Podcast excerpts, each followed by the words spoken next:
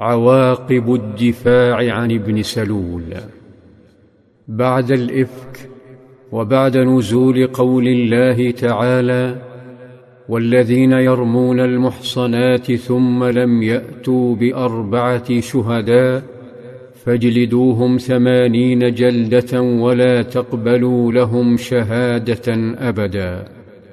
تساءل الصحابي العظيم سعد بن عبادة الذي دافع في لحظة انفعال عن ابن عمه المنافق ابن سلول. تساءل ماذا لو رأى مع أهله رجلا؟ كيف يتصرف؟ ومن أين له الشهود؟ بل قال لمن حوله لو رأيت رجلا مع امرأتي لضربته بالسيف غير مصفح.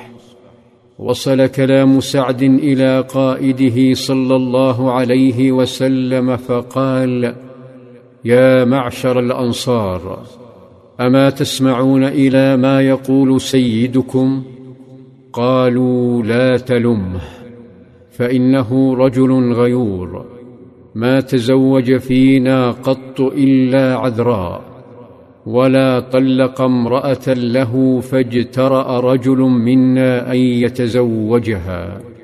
فقال صلى الله عليه وسلم أتعجبون من غيرة سعد؟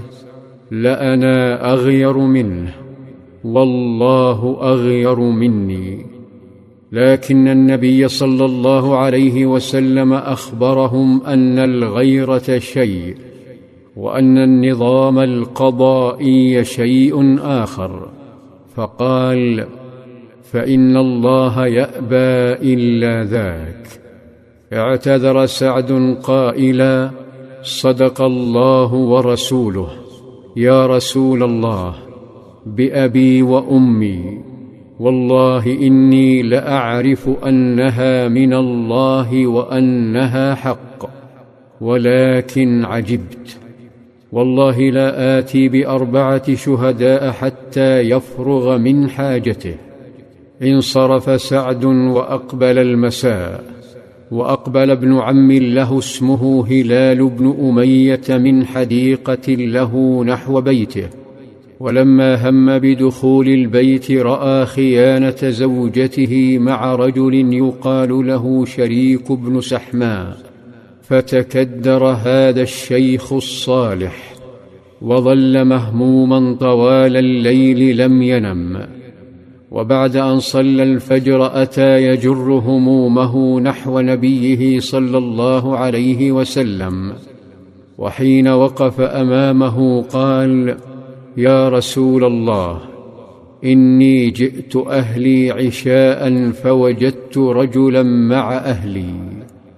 كره صلى الله عليه وسلم الخبر وثقل عليه جدا وتغير وجهه.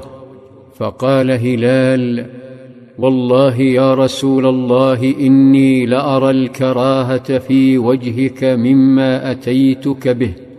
والله يعلم أني صادق وما قلت إلا حقا.